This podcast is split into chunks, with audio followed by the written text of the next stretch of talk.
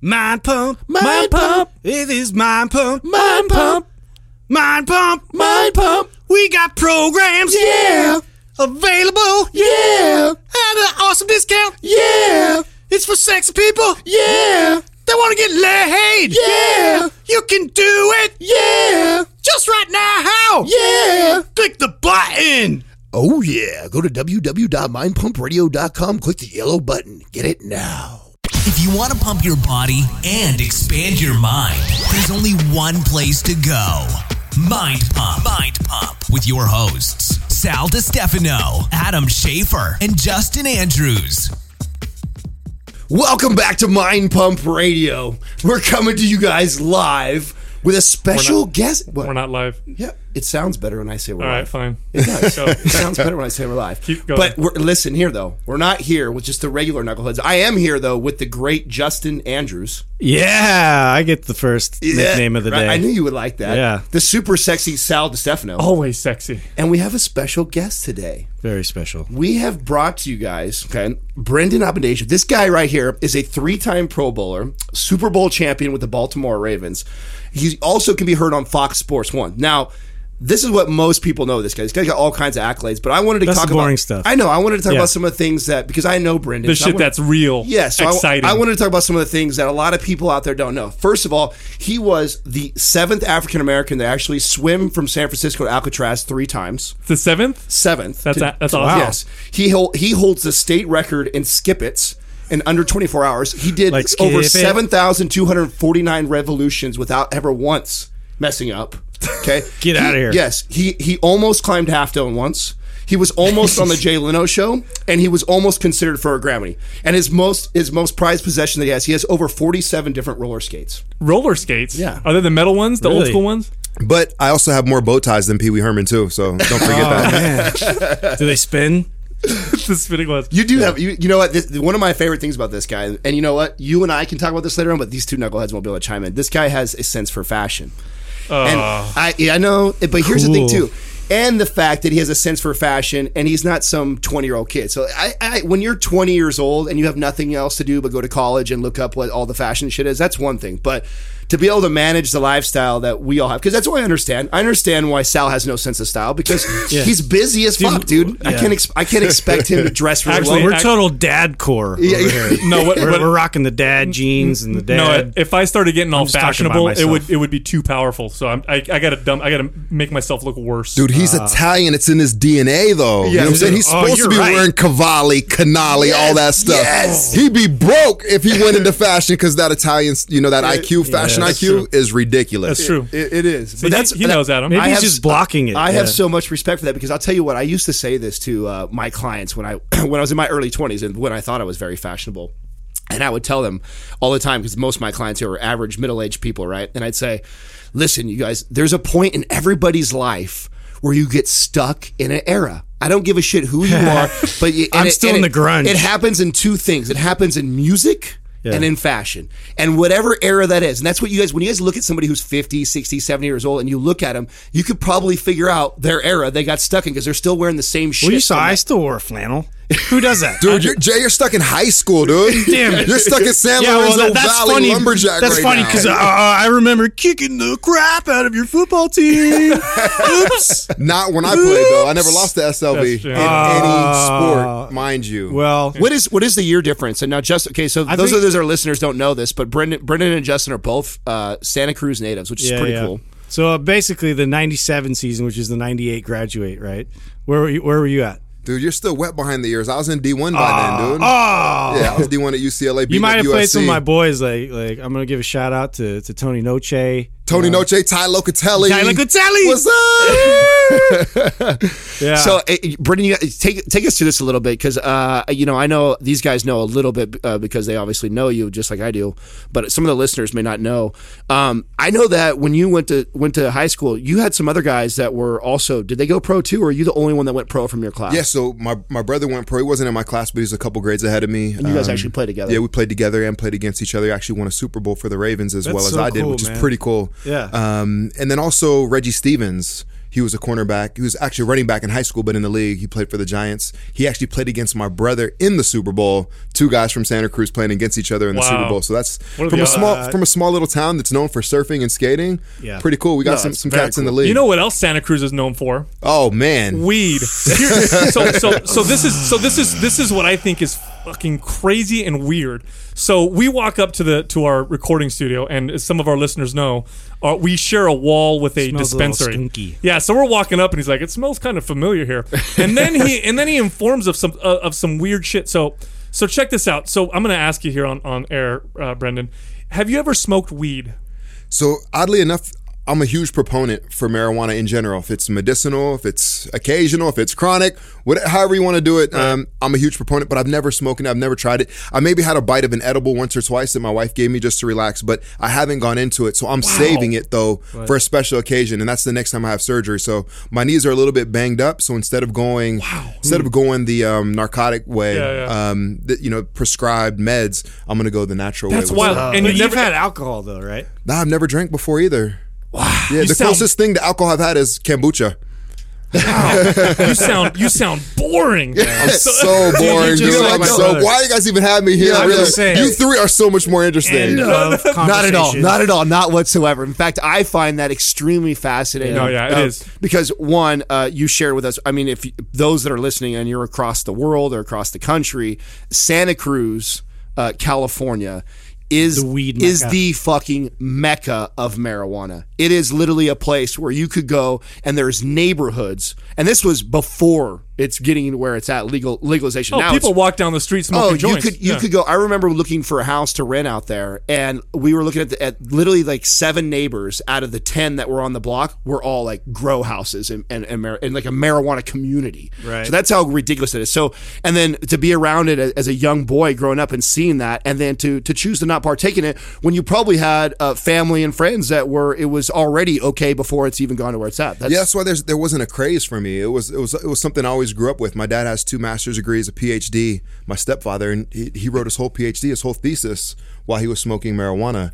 Um, my mom, she had marijuana plants in our in our damn bathroom, so they could get some light and be you, you know can be productive get in a nice smoke? moist. Wow. yeah, she she she she did her thing. She still smokes to this day. My mom's she's healthy. So when I went to Amsterdam, and all my teammates, I played NFL Europe in Amsterdam. All my teammates got there. The first thing they did is everybody went to a to a coffee house and they went to a shop and they started smoking. And they're like, "Oh my god, I can do it! It's, it's such a big deal." But like, I didn't even partake. I was like, "Man, I've been around it my whole life. Been around it. It's, Right. it's, it's nothing." You know what? So this completely flies in the in the whole theory that if, if something becomes legalized and regulated, all of a sudden more kids are going to do it. You've been exposed to it so much that it lost its luster. It's not. It's not even taboo. It's like whatever. It's not a big deal.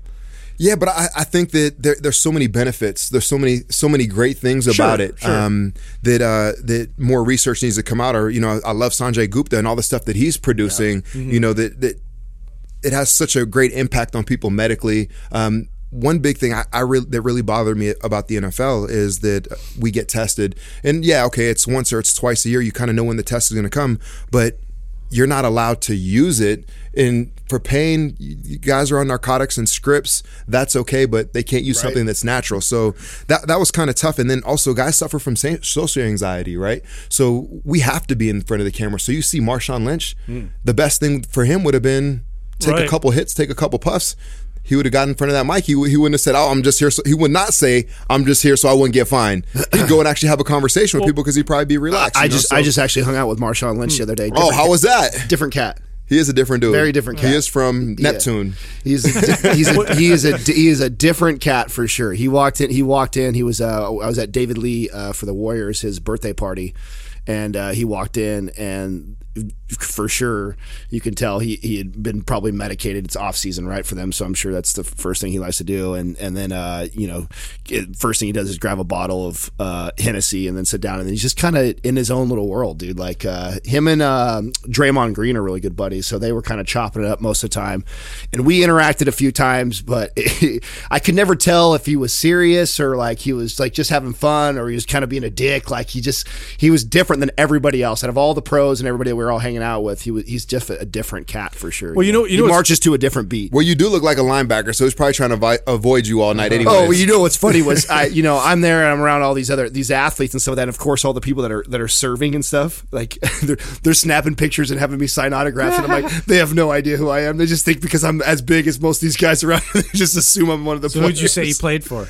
What? No, I didn't even say anything, Come dude. on. No, I didn't even. No, I Uh-huh. didn't even go. I didn't even go along with it. I didn't say it was. I didn't say it wasn't. They because they didn't say who do you play with. They just said, "Can we take a picture with you? Can we get your autograph?" They were doing that, so I'm like, "Yeah, okay." But I know you don't know who I am. I doubt you're into men's physique and know that I'm an IFBB. so I thought that was. I thought that was pretty funny. I definitely wouldn't shut the faucet off. Hey, if you're if you're showering me with all kinds of cool stuff, you want to take pictures, whatever. I'm, I'm not I'm not going to ruin the parade. So, hey, when we hang out, you're, you're you're Mike Vrabel from now on, okay? Especially Oh, wearing that go. damn Patriots jersey. yeah, the, the listeners don't know this, but I, I had to mess with Brendon a little bit. I thought I'd uh, I'd rocked my Tom Brady and Patriots jersey, and as soon as he walked up, all I got was his, his head just shaking. I'm really let down. Our, our relationship's kind of strained right Ah. Now. you know, I, I had I had a serious affection for you. You know what I'm saying? Everyone says that every guy at some point in their life has like an, a homosexual experience. In my mind, that was, was you, like Adam, but now that. Whoa. that's never gonna happen, dude. this Why guy, does he dude. have so much effect like that? Ruined it, dude. I know, I Ruined know. it. I He's know. got he's got that Uh, vibe. so so, mean- so what you're saying what you're saying is the door is open.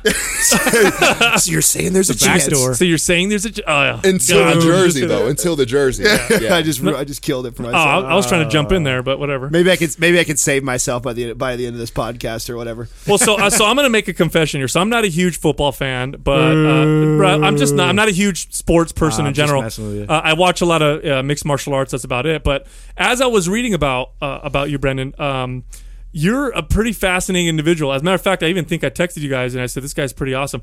What he, this is why you're I, I would consider you a badass. It's not because you played football. It's not because of those types of things.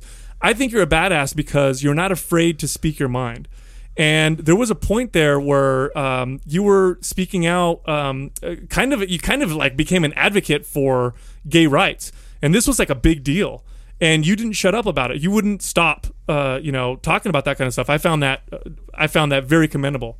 I think that's awesome. Yeah, thanks, Sal. I, I think it wasn't so much that it was gay rights; it was human rights. And at the time, it just happened to Exactly. be the LGBTQ community's time. Um, so when I look back at my career, and, and when people see me on the street, a lot more people recognize me for for my beliefs and the things that I did than they do for being a football player. So.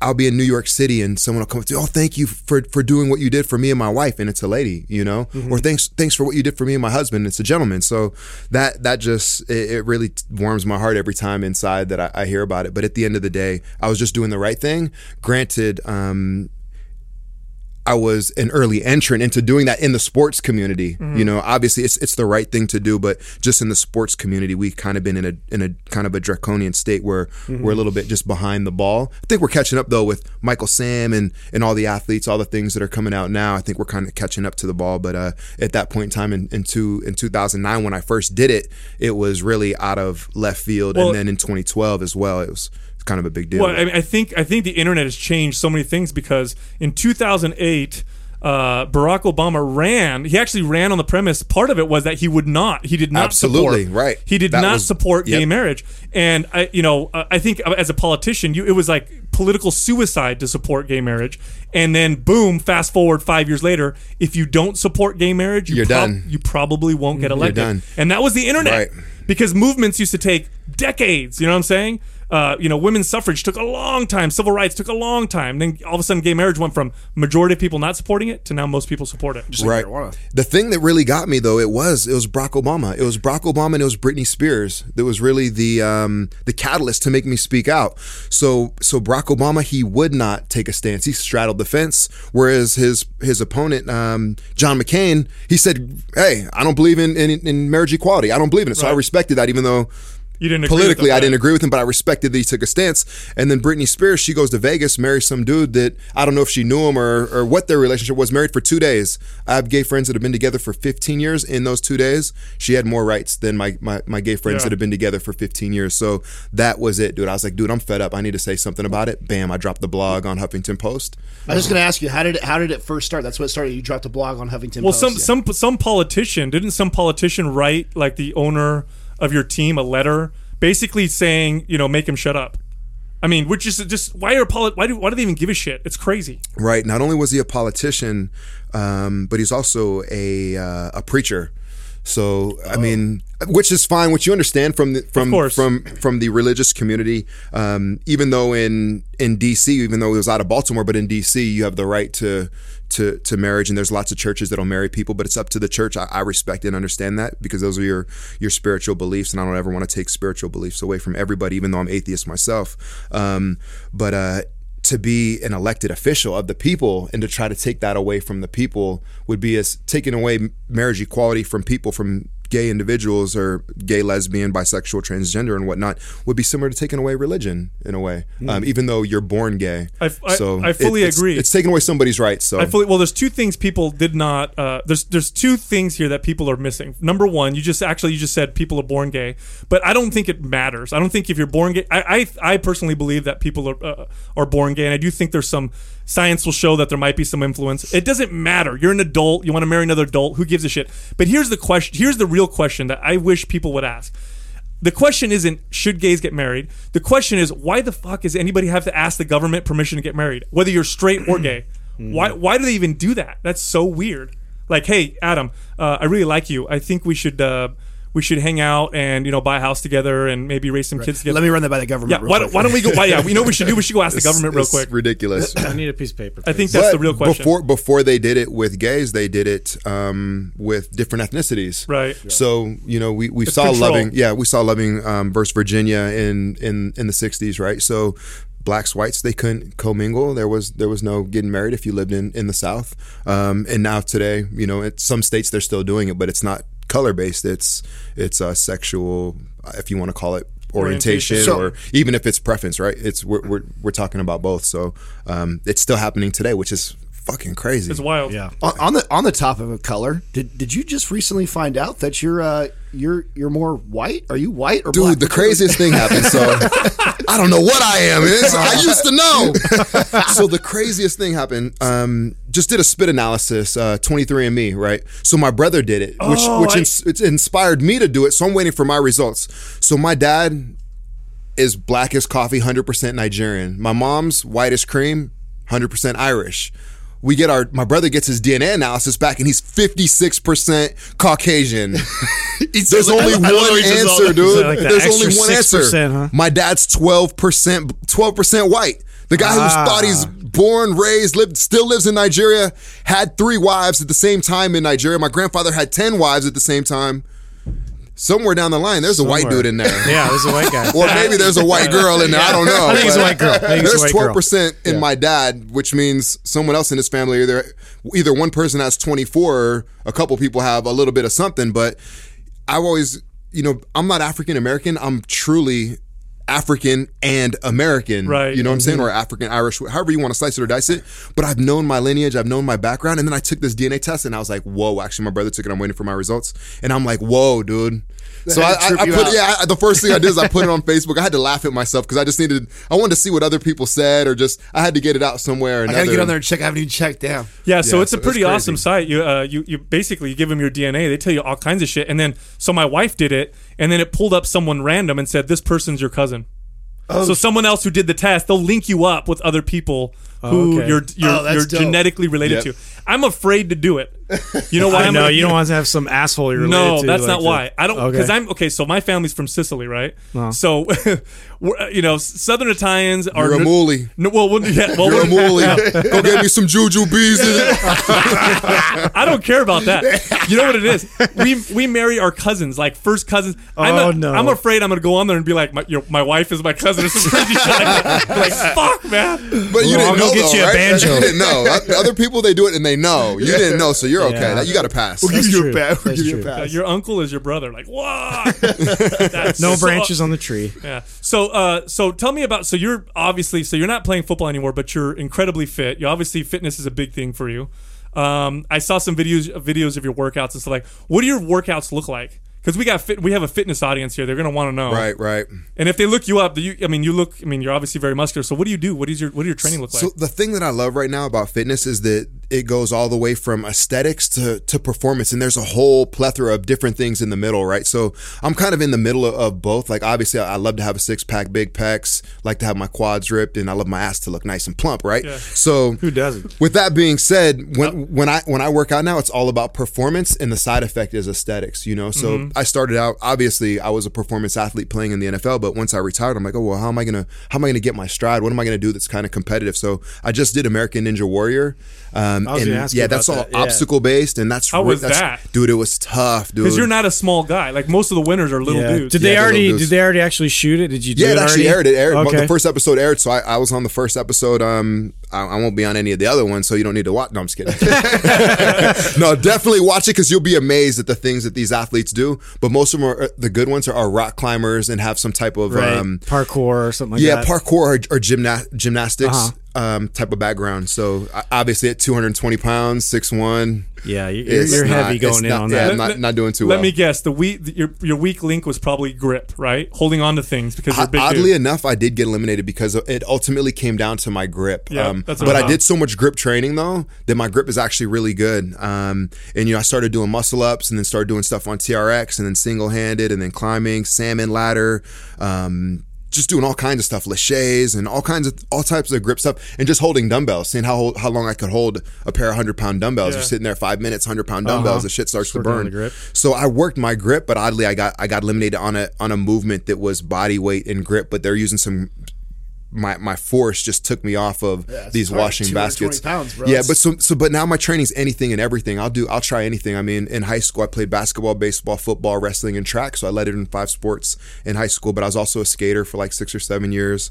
Um, did gymnastics at one point in time. Even did diving. I had to quit when I had to wear a speedo. But now I'd probably now I'd probably Sal jump back right in. I, I'd, I'd, I'd complain that oh I could do this naked now, but at the point Speaking at that of point in naked, time, So the, Did the you see- skateboarding, the diving, Hold on it's starting to make more No, sense no, that he's fifty one percent white. I'm starting Oh, to see. I'm starting okay. to see Just that. the skateboarding, and the marijuana. No, no, It's been there the whole time, No, bro. your ethnicity's by nature, not by nurture. By nurture, I'm probably seventy percent white. By nurture, I mean, No, I was going to ask you like the naked part, right? Did you when you were there? Did you see the guy that that hijacked the guy? I did see that. and he just went through the Shredded whole the course, course. butt naked, butt ass naked. Oh, Yeah. I saw the YouTube on that. Yeah, He and then he shredded it. The best part was when he was doing the uh, was that the spider where he's like going spread out. Spread eagle. Oh my god! And you saw see that? that? Oh, Yeah, no, he- the funniest. He was it's on Ninja, there's a guy YouTube for anybody that hasn't seen it yet. You got to Yeah, see. he it. was definitely 100 percent white. The second he spread his legs, he yeah, dude. He was like pasty white, dude. It's cold. It was Uh, cold. yeah, it's cold out there. You got to give So- the guy a break. So what are what are your best lifts? What are your best uh, uh, like uh, squat, bench press? Uh, what do you what, what have you what are the best lifts you put up? So now I'm so far out of the game, but I can tell you what I what I what I peaked at, Yeah. um, which is the only one, number I need to remember. So oddly enough, um,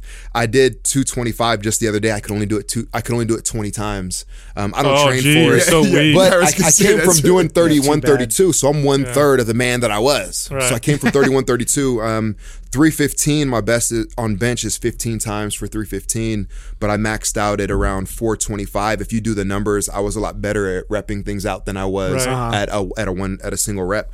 Then my squat was um, like 565 on the squat, and then the best I ever power clean. I don't know my dead, but my best power clean was 335. So um, I, th- I was throwing up some good numbers. Those were those were all in college though, so I was about 22, 23. If I continue to train for those things, probably could have upped all the numbers. But I was training to be a performance athlete to play football, not you know not bang all those. Was weights out. deadlifts? I mean, did you guys really do that? You know, in training, football wise. No, you do like good mornings with Right, yeah, I was gonna say. I, yeah, so didn't really we- we, didn't that. really do do deads, even though you know deads are deads are great, help you with your Right. explosion and whatnot. But we didn't we didn't do them. We didn't train Mm-hmm. immensely in deads. We're doing power clean, so you're kind of getting them all. Mm-hmm.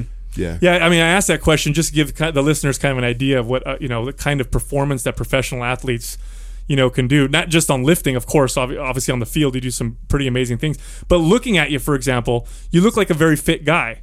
But you don't look like this massive monster. But yet you've got this. I mean, you're you're, strong like you are. Oh, yeah. You know, so it's just um, Those, those numbers are all numbers that I can't do. That's what I'm saying. those are all numbers I I- can't. there's I can't pro there's pro bodybuilders on a tons of you know anabolic uh, you know enhancement you know drugs that can't put up you know 400 something on a, on a bench press. So that, that was the thing I was going to ask you. So even uh, even and I know you, you've been drug free, everything else like that. You never ran any anabolics when you were in the professional league either. No, never, never. I mean, I, that that to me is probably one That's of insane. because we we did an episode on your your favorite sports hero is on anabolic steroids uh, because of how prevalent it is in, Right. in, in, in all all professional sports and and we talk about how you know to each their own type of deal you know if you if you want to run Yeah, it it's your or- body. yeah it's your body to do whatever's for that but for you to compete uh, w- and and to compete at the level you did with all the accolades that you have a- and to do that all natural to me that is so unbelievably Right. uh, that that's so crazy Very impressive. yeah, yeah. And that being said, did you ever have, you know, did you ever have a time where you thought about it, knowing how how gifted you are and how how talented you were already, thinking about like, man, what if I just if I just upped it up a little bit and what, what, what where where would I be, man? Would I be like Superman on this field? Have you thought about it? So you know, you know my background. You you know what I've been through to get into the NFL. I was cut by three teams before I ever made one. Played in Canada, played in NFL Europe. So my technically the first year I played in the NFL, I was 27 already. Wasn't at my prime yet, but I was 27. So in that in in those years where I was playing in in leagues that weren't the highest level, I was thinking like, what do I have to do? But I knew that I couldn't do any of those things, nor did I ever really care to do those things. They ne- I was never tempted. Like I was never tempted by alcohol, never tempted to smoke weed or do anything. Never tempted to stick a needle in my ass, even though I've stuck a ton of needles in my ass. Um, never for anabolics. Um, so I was honestly, I've never even thought about doing it. The Really? only the only time I've ever thought about doing it is when my body felt bad and I felt broken down. So the year I did retire, um, I took a, a lot of time off. I still worked out, I still trained, but for some reason, just my body, just maybe all the pounding, all the hitting, that constant schedule, the hard training, it finally caught up to me. And so I'm like, what do I have to do to get my body feeling normal again? Now, two years out of, of retirement, I'm starting, just starting to feel normal, but I still wake up in the morning feeling pretty broken.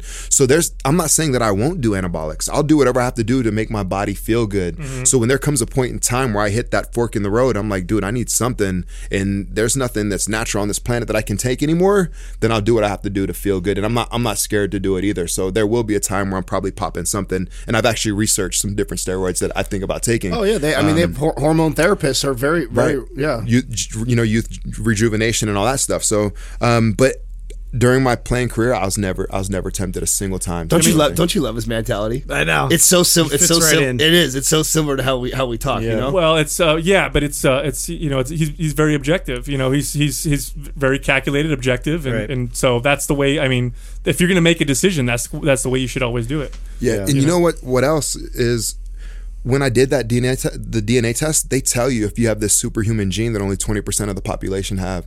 My brother has it. My brother played in the league for 10 years. Wow. Um, I'm assuming that since I'm a much better physical specimen than my older brother is, obviously, and, and better looking, um, that I must have that that same gene. And not only do I have that gene, I probably have the, the gene that only 10% of the population has. But, uh, but all, all jokes aside, there is a superhuman trait or superhuman gene. I, I don't know how to track it. I don't know what it is, but I do know in the in the um, 23andMe test that they'll tell you if you have that superhuman gene, along with lactose intolerance, along with if you have an Achilles, uh, a possibility to to tear your Achilles, if you have an affinity for sweets, if all these different random Yeah. things just based off your DNA, they'll tell you if, if you're likely to have that trait or not. It was pretty interesting. A lot of it was was hit the nail on the head. So, what is a superhuman gene? What is it supposed to do? Like make you a better athlete, or you're supposed to have better recovery, or all, all of the above? It is all of the above. So it gives you the the ability has something to do with your um your um fast switch. So, Oh, I so, see. so your fast twitch muscle fibers. It has something to do with your recovery and the ability to be stronger um, than, than a regular human as well. So I'm sure some of it is hormonal that they test out of that. I, I don't I don't know all the science behind it, but I, I wasn't surprised, you know, when I saw that that, that my that my brother told me that he had is, it. he, is he older or, or he is. We're like yeah. we're Irish twins, so he's eighteen. He, we're eighteen months apart. And, Okay. and the actually he is smarter than me. He's not better looking, and the only reason he's smarter is because when I was born, he was eighteen months. He got back up. He got back on the nipple. so he was on the damn nipple till he was three. I was on the nipple till I was a year and a half. Hogging You all already the nutrients, huh? Breast milk, dude. breast milk's the key. I'm I, my next kid I have. I'm getting back Yeah, on the yeah, breast yeah. milk. Gotta Well, go till we're they're running that shit till he's old. 13. Yeah, yeah, yeah. Bre- boobs in Stay general on the nipples. Boobs in general make men smarter. So you is know, true. That's why you should always be around them. That's what I always say. I prefer buns, but hey, I'll, I'll, I'll you know I'll do what I got to do. I'll Yeah. get back on. I'll get back on them. So, Okay. so B, I got to ask you. So, when you uh, you, you've done so much cool shit, man. We haven't even dabbled into all the business and stuff that you've done. A a lot of listeners don't know this, which I have a huge respect for this. Um, first of all, uh, over 66% of NFL players after they retire end up going broke. And a lot of them don't further their education and continue on. You happen to be one of those guys that continued his education. Um, very intelligent dude, very smart business guy, continue to do business work and stuff. Uh, Of all the things that you've done, from sports to all the TV, radio, and everything like that, what, what stands out the most to you that you feel you're most proud of? I mean, well, you already know because we worked together on this, and um, you were with me from pretty much day one. As uh, Orange Theory Fitness, I'm a not only my franchisee, but I'm an area developer for Orange Theory Fitness. We're just high intensity interval training, throw on heart rate monitors to our onto our members, take you through some way, shape, or form. When it's all said and done, 30 minutes of cardio, 30 minutes of resistance training, get you in that EPOC zone for 12 to 20 minutes, right? So three days after the Super Bowl, my wife drugged me into Orange Theory. I'm like, dude, I'm, I'm gonna sit in bed for two weeks. We're gonna make love. We might have a baby in nine months, but I'm laying in this bed, right? She's like, no, that's not gonna happen. And you know, you're talking to a guy that, that works out 16 times a week when I was in the league for years um, in the off season. So I, this was my two weeks. I knew I was retiring. Just finished my MBA, hit the ground running. I'm not doing anything for two weeks. So I'm gonna eat, make love to my wife. She's gonna change the diapers. We're gonna watch TV, all that good stuff, right? Um, man, did I have another thing coming? She's like, everything's cut off. The thing you love the most, food, I'm not cooking it. In this bed, we're not gonna do anything. What? Get your ass to the gym. So we went to Orange Theory. So, and I remember it. So Super Bowl was February 3rd. Orange Theory was February 6th. Changed my life. So No shit. yeah, so I'm super excited. You know, you've you've gone down this road with me, Adam. Um, you know, right now we have five studios, five studios under our belts between my two territories in the in the Bay Area and in Los Angeles. But by the end of the year, we'll have 15 studios by the end of 2016 under our belt, and the plan is to have 30 studios open when it's all said and Nice, done. So dude. I'm super proud of that. Um, and uh, yeah, it's, it's been a fun ride, and we're just we just started, so it's super exciting. I- I had a, I had a feeling you were going to go somewhere in that direction just because I feel like like you just said I mean you've been an athlete your whole life you kicked ass at everything you've done to to do something like this is totally even though it's it's fitness related it's still is outside new. it's Yeah. totally new it's outside Totally. your box and to come out swinging like that and to, to crack it kind of out the park or out the gates I mean it's But you know, he was saying something that in, when he was saying it, uh, when he was talking about uh, how he played for the Canadian League, how he did this, that, and the other, and it took him like, you know, 27 years old, he made it to the NFL. That's the mind and heart of an entrepreneur, Right. Because he didn't quit, right? You Lots keep going, of you keep adversity. You, you just barreled right through it. right, Yeah. and then and then off air, you said how in the very beginning when you started this, you almost didn't make it, right? Right. And and all of any entrepreneur listening can can, I mean, they can all connect with that, right? So I mean, to get through that uh, the, that challenge, that's the mind of an entrepreneur. Yeah, I mean, in the simplest form, it's like if you want shit done right, sometimes you just need to do it yourself. Obviously, you need to align yourself with the right people. And you need to, you, oftentimes, as NFL coaches do, you need to have smarter people around you than even you are. But maybe for whatever reasons, you're just that person that just never quits. You have that Rocky Balboa in you. There's a lot of that in me. I grew up in the projects. I know what it's like to sit in line and, and wait for government cheese, free cheese, free milk. Grew up on welfare. Um, cockroaches in the house. Uh, it's like to have my, my best friend killed next to me. Um, gangs, drugs, all that shit. I, I grew up with that stuff. Um, that was in Chicago. Lived there till I was 10 then moved to Santa Cruz and became a surfer and a skater and all the things, that, all the amazing things that happened in Santa Cruz. So um, I know the humility of, of being broke and being poor, and that's what made me a fighter in life. And then I know what it's like to go to the bank and deposit a $3 million check at the same time. So I, I know both worlds, and I'll never take it for granted. A food stamp on the ground, I'll know that. You know, you can buy something with that. You can get food with that. That's going to help somebody. Never drop, never leave a penny on the ground. Never leave a quarter on the ground, and just don't. Every opportunity you have to to either make money, um, just don't ever leave money on the table. So with Orange Theory, I had a partner where I was more of the passive investor, and um, some people also call it a silent partner. And I was kind of the face, but I wasn't really doing anything. I wasn't handling any of the money. I put money in, but I wasn't handling any of the managerial things or any promoting of raising money or, or the way the money was spent. And um, unfortunately, my partner had a, a, a mental breakdown. Um, and so then I had to take over the company, and I did that. I took over the company got the partners as much money that, that were in the company. I got them bought out, took it over, did it myself. Had a couple lawsuits I had to deal with. I even hired law- lawyers to deal with those lawsuits. Ultimately, I got the lawsuits done. Um, so I, I think in life, you know, you're always going to get knocked down. Even I, I can understand. Like I easily, I easily could have went broke um, off of what happened with Orange Theory. I easily could have spent, you know, a few million, few million dollars, um, and ne- would never would have seen the money ever again. And who knows where I'd be had it gone the wrong way. But thank God, thank God, we're doing over fifty percent margins on our uh, on our monthly on our monthly um, revenue. We're doing fifty percent margins. The the company's super strong and robust.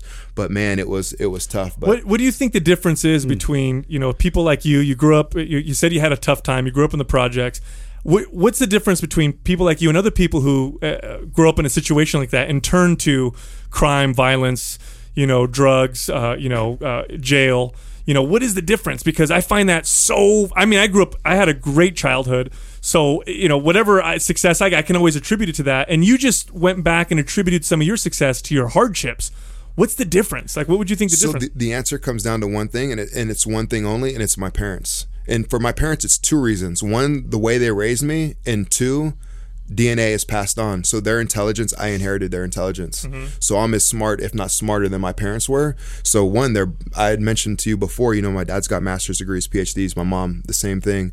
Um, but then also the way they raised me, they ta- they clearly taught me the difference between what, what's right and what's wrong. As a kid, I saw marijuana all the time in the house. That wasn't wrong. Now, whether you're going out there and, and doing all kinds of crazy stuff with it or whatever, I mean, they smoked it in the privacy of their own houses and they're responsible. That was perfect. Um, grew up in, in a community where they taught me there's no difference between somebody's, if a man loves a man, if a man loves a woman and whatnot. They taught me that those were the right things. Legally, though, both of those things were considered wrong. Um, but they just had the the vision and the the foresight to know I guess you know That's- in the era. So that's it's all my parents. It's a testament to that. That's for sure. fantastic, and and you're and you're right. I think if people attach their morality to the law, if that's how they judge the morality, then they got problems. Because you made a couple points there. You said, "Look, the law said it was wrong, but I was taught that it was okay." And um, I think more and more people should do that. I think you know uh, there's certain laws that are you're going to see that say don't do this and don't do that, and you know, and they're wrong. Um, and I think you should tie your morality to something deeper. So that's that's pretty awesome. Yeah, I, I really feel like there's two types of people. There's there's either those out there that will you know are victims in everything, you know, and mm-hmm. that you know because that's a lot of shit to go through. I, Mike, my like Brendon, I also had a really rough childhood, and you know it could be really easy to blame all that for the reasons why I'm not successful and I did drugs and I do all this bad stuff, or you can take those things and you can flip that and and motivate you to why you, you don't want to go down those paths and, and be like that. So you know, and, and those two there's those two types of people. You're either one or the other. You really are. You either take something like that and it motivates you to be a better person, or you take something like that and you use it as an excuse to why you're going to be a shitty person the rest of your life. So Is it is it so? There's another thing you did. I think you advocated uh, for a program to help with kids in, in fitness in school, right? Right. What was the name of that? It was a fit or something. Yeah, it was like that? NFL Play 60. Okay. NFL Play 60. But um, before that happened, I was a part know of a guy that program. runs that. Yeah. It uh, on the on the NFL level or Um, uh, Ryan Betcher actually played with him uh, in college, but yeah, also um, what's the name of the, the main guy that runs that? But yeah, I got introduced to them too from in Chicago because when I lived out there, I lived in Chicago, and Yeah, and even Michelle Obama picked it up, so it, it Yeah. turned into something big. Um, it, it had a, it's morphed. It's had a couple different names, but in California, when we started seeing budget cuts and whatnot, maybe if they legalized marijuana, they wouldn't have to do any budget cuts. But um, we we had seen the first two things that were cut, and the two things that are really de- developmental in in developing young minds is art and sports. Um, so those were the first two things that are cut. You know, when they started budgeting for schools and, and, and making all these cuts. They cut out PE, cut out arts and crafts and all that stuff. Music, so, those are the first exactly things. music, all that. So in theater, so I, when I was at UCLA my senior year, I volunteered at Warner Elementary School. Coincidentally, my daughter went there last year, and um, we got in the schools and we did sports and we did arts. Then when I got to the NFL, my way to continue doing that was through NFL Play 60. It's just to ad- advocate for 60 minutes a day for kids to play sports, clear their minds, and then they'll be able to take in more after you know they they exert themselves physically, mentally. Your mind is just opened up. So um, I, I advocated for that uh, in the NFL, and I went and I did it and hung out at schools. You know what what's greater? Go play in a game on a on a Sunday, win that game. You know, uh, beat up on the Patriots, and then on a Tuesday you're volunteering in a school. Um, hanging out with a bunch of kids that think you're so awesome, right? So, um, and really, you- get so much more volunteering than than the kids get. Oh, cool! The kids got to spend the day with me, but I got to spend the day with like 60 kids just jumping all over me and having a good time. So yeah, it's so- not about technique or anything. It's just the fact that you're there and, and you're so impressionable and like you know they really you know respond to you like having good values and you know really just talking about life and stuff. Like it's just a great experience. I did it uh, while they came here at Santa Clara, so I had a great time. Yeah. It's it's um and the great the cool thing now is that science is now coming out showing that exercise actually improves uh, cognitive function. Right. So it's like they cut sports out, thinking like, ah, that's not going to make it. You know, It's- they go to school to get smarter, not Exactly. to get more. fit. And then they realize, holy shit, if you don't move, your brain doesn't work It's all as well, tied and your together, I- man. Yeah, and your IQ drops. If you don't move, you're not you're not Yeah. going to learn. But you, you you you touched a little bit um, on your wife and how after the Super Bowl you were going to shut down and she like ah this is what you're going to do you know, and I want to ask a little about that just because we're actually the the three of us are going to bring the, our girls on the show because everybody wants to hear like what's it like being behind these guys because and and I know you're like us so I'm very curious to hear your side of this because when you are a monster and you do everything that you do and you're as successful as you are, it takes time. You know, it takes time and it takes a crazy amount of dedication. Um, what kind of woman does that take to, to be behind a man like that? Man, she's she's so amazing, and I know there's a little bit of me, and there's a little bit of you guys, and and like we share so many things, so many things in common. So, um, I'm one of those people that I'm, I'm hardest on the people that I love, and un- unfortunately, that's just one of my flaws. I have many flaws. That's just one of them. So I'm really hard on her, but she she still continues to blow my mind, step up to the plate, and just you know, just you know, I'm having a bad day. All of a sudden, you know, she cooks either a good meal or she just knows how to just you know touch me the right way at the right time. But then on the flip side, nobody makes me more livid than she does. So you know, like I'm, I'm this huge, so well. I'm this huge advocate for marriage equality and all that stuff. I have two kids. We've been together for since I met her in 2003. We've been we've been together full time since 2004. But I'm not married. So so legally, I'm not married. I don't believe in marriage. Um, I don't think that oh we have A piece of paper. Makes yeah, a a piece of paper. Like uh, you're, I tell my um, obviously my wife believes in marriage. She's Latina, right? She so she's Venezuelan and Irish, and both sides are, are, are huge families on both sides. Um, so of course she believes in marriage, and her parents are still together. They've been together. Whereas me, you know, I my dad had three wives. My grandfather had ten wives at the same time. So I kind of two completely different worlds that, that we grew up in. But I tell her this though all the time is that we've had how many friends have you had that have gotten married and divorced since we've been together? And we're together every single day, and we have a strong relationship. So she's an amazing girl. She still puts up with me. She puts up with that, and she won't leave. You know what I'm saying? So um, I'm just I'm such a knucklehead. Like as, as open minded as I am and as, as malleable as I am in so many facets, this is just one of those things where I'm just, I don't know, maybe I'm just a donkey. Maybe I'm Oh no, mule, you're you just know, that's so- just like all of Yeah, us, so- bro. We have our things that we're all stubborn about. Yeah. quadruplets. well, coming you know coming from another from another, uh, I'm married also. I've got kids. You know, you should just tell your wife like she she's the mother of your children. You know, and, and for any man, uh, you know, who's a good man, if when a woman has your kids, she's on a pedestal.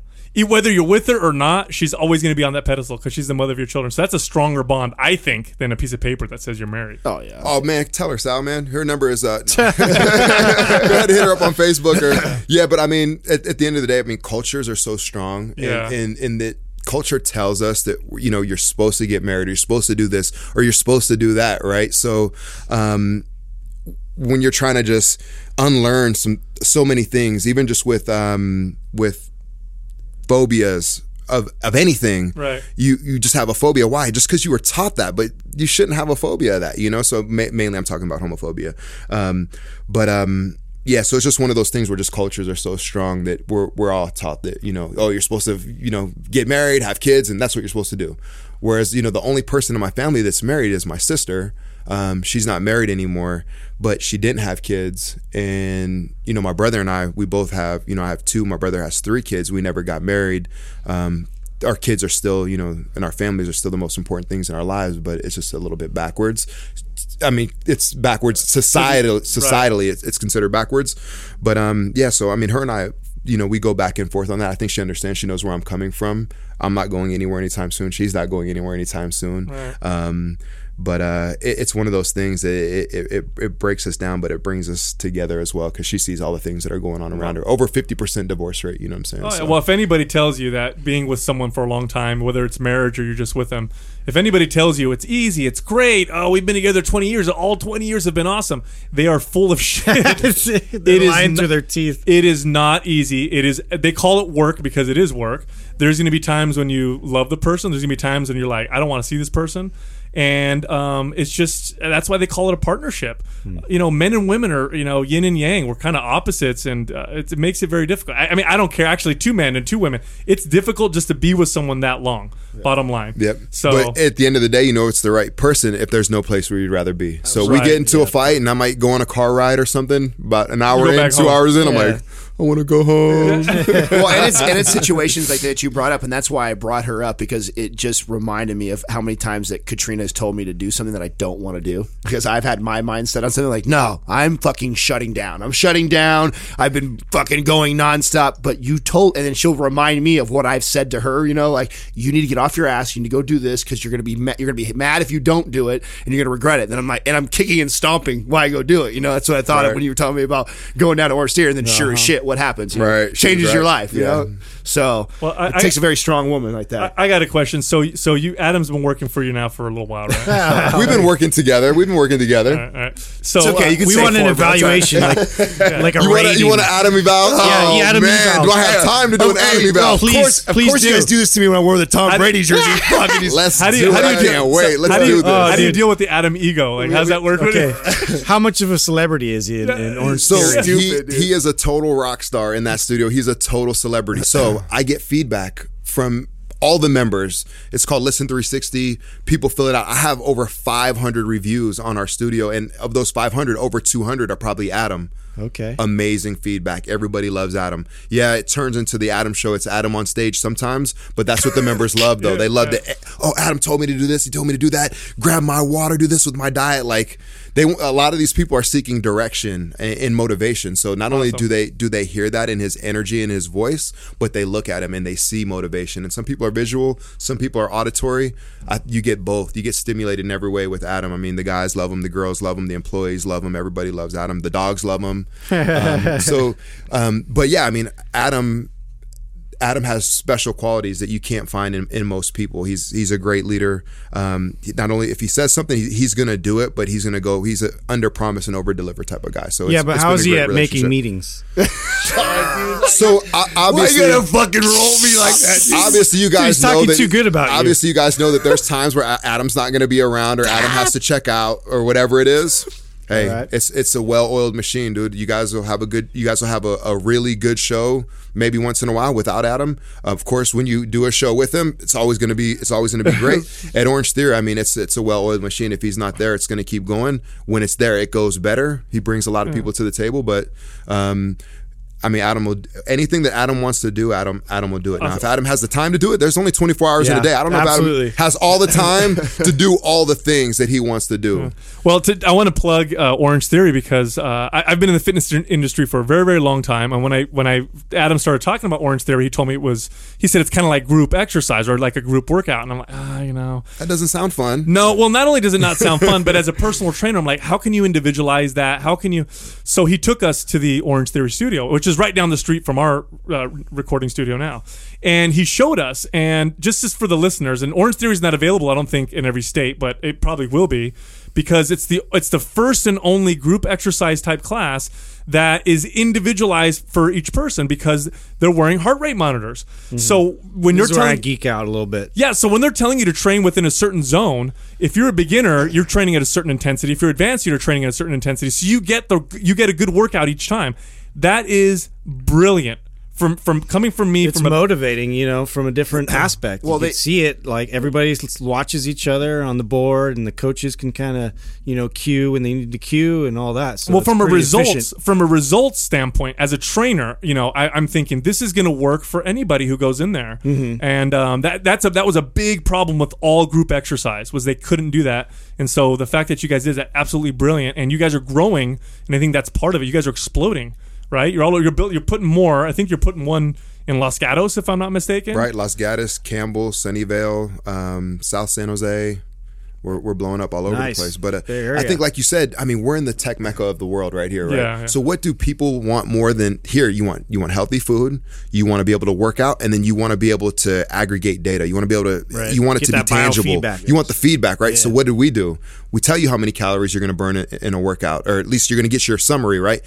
We have EPOC, ex- excessive post-exercise oxygen oxygen consumption. That is where you're burning calories, fat calories, 24 to 36 hours after the workout. But you have to spend 12 to 20 minutes in an hour at 84% of your max heart rate or higher. We have that built into the workout. Right. Now we have your your aerobic zone. You know that's kind of gets it, there's a crossing point between aerobic and anaerobic in those zones, right? Then we have your aerobic zone where you start burning fat. We have that built into the workout as well. So we know when you start working, we know when you're working really hard and efficient, then we know when you're overworking because it's five zone inter- five zone heart rate interval training. Don't want you to overwork, want you to work in between that anaerobic, I'm sorry, work in between that that threshold where it becomes aerobic and anaerobic, 25 to 35 minutes of aerobic, anaerobic about 12 to 20 minutes. And I think that's another like real distinctive point is that you pay attention to that, right? When people are, are overworking, because a lot of these group classes, like how do you even manage that properly? And it, it gets to a point now where if, if it's any bit competitive, it's competitive in the intensity, which we, we definitely feel like a lot of There was flaw. there was two big things that when uh, when Brendon brought me on at uh, that I instantly fell in love with. So uh, not only have I been doing fitness for you know twelve plus years, but a good majority that I've taught group classes. So this is in my wheelhouse already. And one of the biggest things I always struggled with as a trainer is is, uh, two big things. Is one trying to get that kind of individualized uh, periodization working out for people and then uh, the ability to take somebody like so let's say for example i've got a class of you know 20 people in my like my boot camps like i used to run. And i get this new this new lady who comes on and she's you know mid mid mid to late 40s um, severely overweight and deconditioned and you know just trying to get into her, her fitness for a first time in her life and here I have my class who's been with me for a year, and they're kicking ass through the workouts, and they all know each other, and they, they you know they have no problem doing the exercises I'm teaching. And she's like kind of lost, and I'm and of course being the dynamic trainer I am, I'm trying to give her the most amount of attention. Why I still teach the class and still make her feel. But at the end of the day, it's so hard to save that person because she becomes so discouraged by the others that are just kind of smoking around the track or performing these exercises, and she feels like that's so it's so far ahead in her future that it doesn't look tangible to her, so she mm-hmm. quits. Mm-hmm. And I used to lose those people all the time, and it, and, and, and because I love fitness, it used to break my heart, and I think, fuck, how do I? And I'd always try and overcome it. And I had all these great ideas and the ways I would try and fix it, but I just could never do it.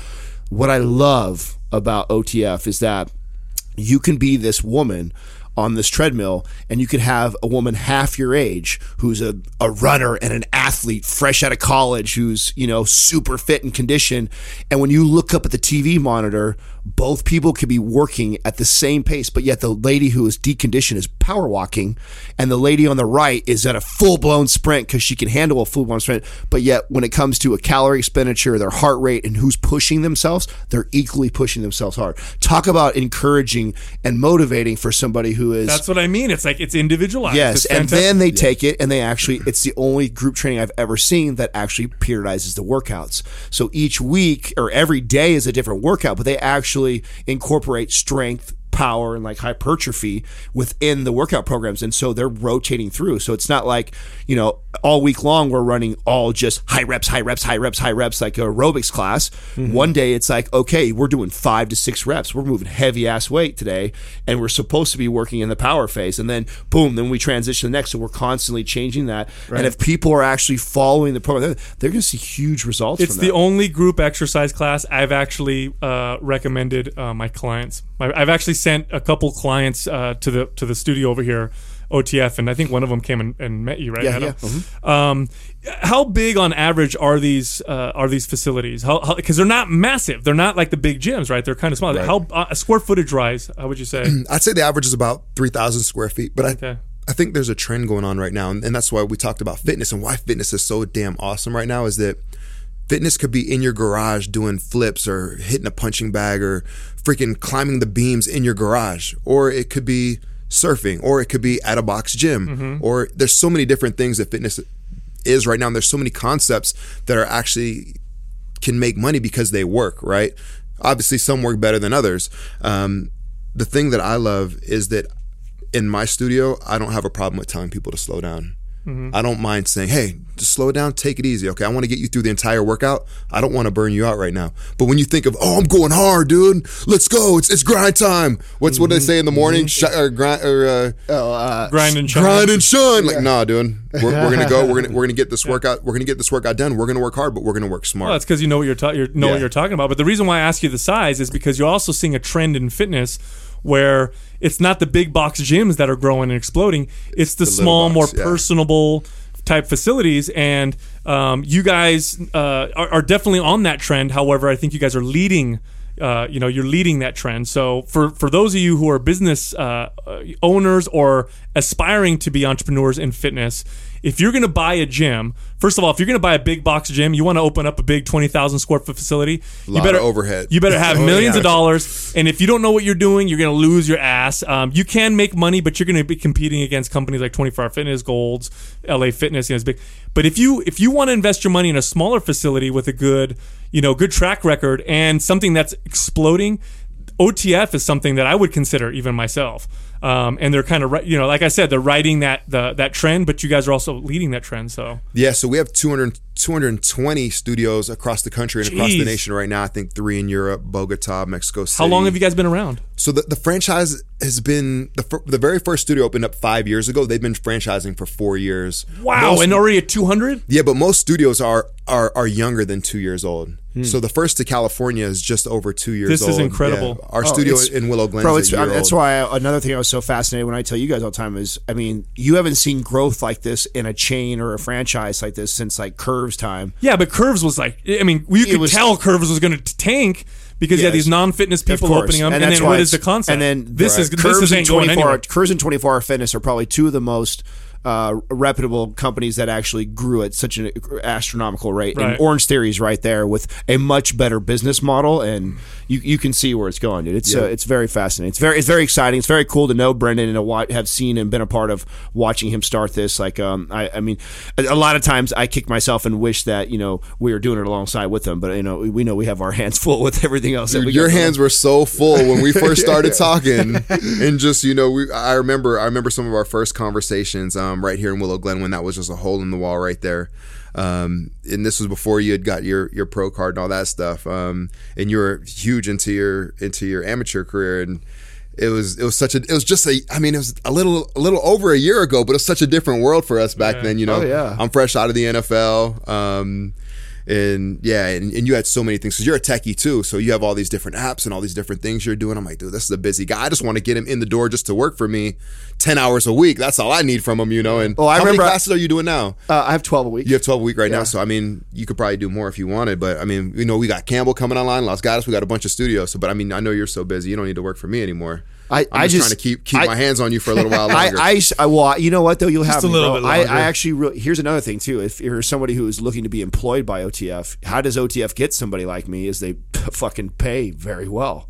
They pay very well for trainers. That's why you got good trainers. Yeah, I mean, you would not. I just straight up, as much as I like to work out stuff, if you you paid me like the average trainer gets paid in in the Silicon Valley right now, I wouldn't be there. Obviously, I charge a much higher rate for my private hourly rate, but to be a group trainer and teach classes. Orange Theory pays higher than any anywhere else, so um, you know it's worth my time. When I get my paycheck every two weeks for the the little bit of time I spend there, I go, it's worth my time to go there, and I love doing it. Yeah, one, the one thing I found out immediately um, from you and about you is that you weren't really there for the paycheck. You were there because you love touching all the lives Yeah. and changing people's lives. So we have we have members that came in 50 pounds ago. They came in, and now they're they're Wow. running their fastest miles. They're they're they're in the best shape of their lives, and they're out of their prime. They're in their they're in their 40s, late 30s, and they're they're in better shape than they were in high school, even in their early 20s. So a lot of that has to do with Adam, and I I can understand why he spends a lot of time at that studio. Excellent. Yeah, no, I, Excellent. I, I love it, man. I struggled a lot with not being able to give more time. I mean, I wanted to be uh, head, head headed up and run it for him for uh, and and grow with him and do everything. So. Uh, it was it was tough for me to uh, to not you know and I remember when we first started I was like oh, I want to do this and I just yeah, said, bro I- I'm so excited with the path that you guys are headed down. Though you guys are doing so many Awesome, amazing thanks. things, and and that's why the, the main reason I came on the show is because we're so alike and, and share so many similarities. And not that there's not enough people like us, but I think there's not enough stories like ours. People don't come from the same um, mental perspective that we come from, and it lets people know that it opens, sheds some light on a lot of people that thought like, oh, maybe I was alone, or I didn't think this way, or I should be ashamed for thinking about some of the things that I think or some of the things that I do. Whether you talk about anabolics or if you talk about um, marijuana, I mean, if you do things the right way, there's always a right way and a wrong way to do things, and you guys are giving people education and the confidence to do things the right way. so most that's awesome. powerful most powerful thing in the world is an idea and you spread those ideas man and uh, that's all we're trying to do so.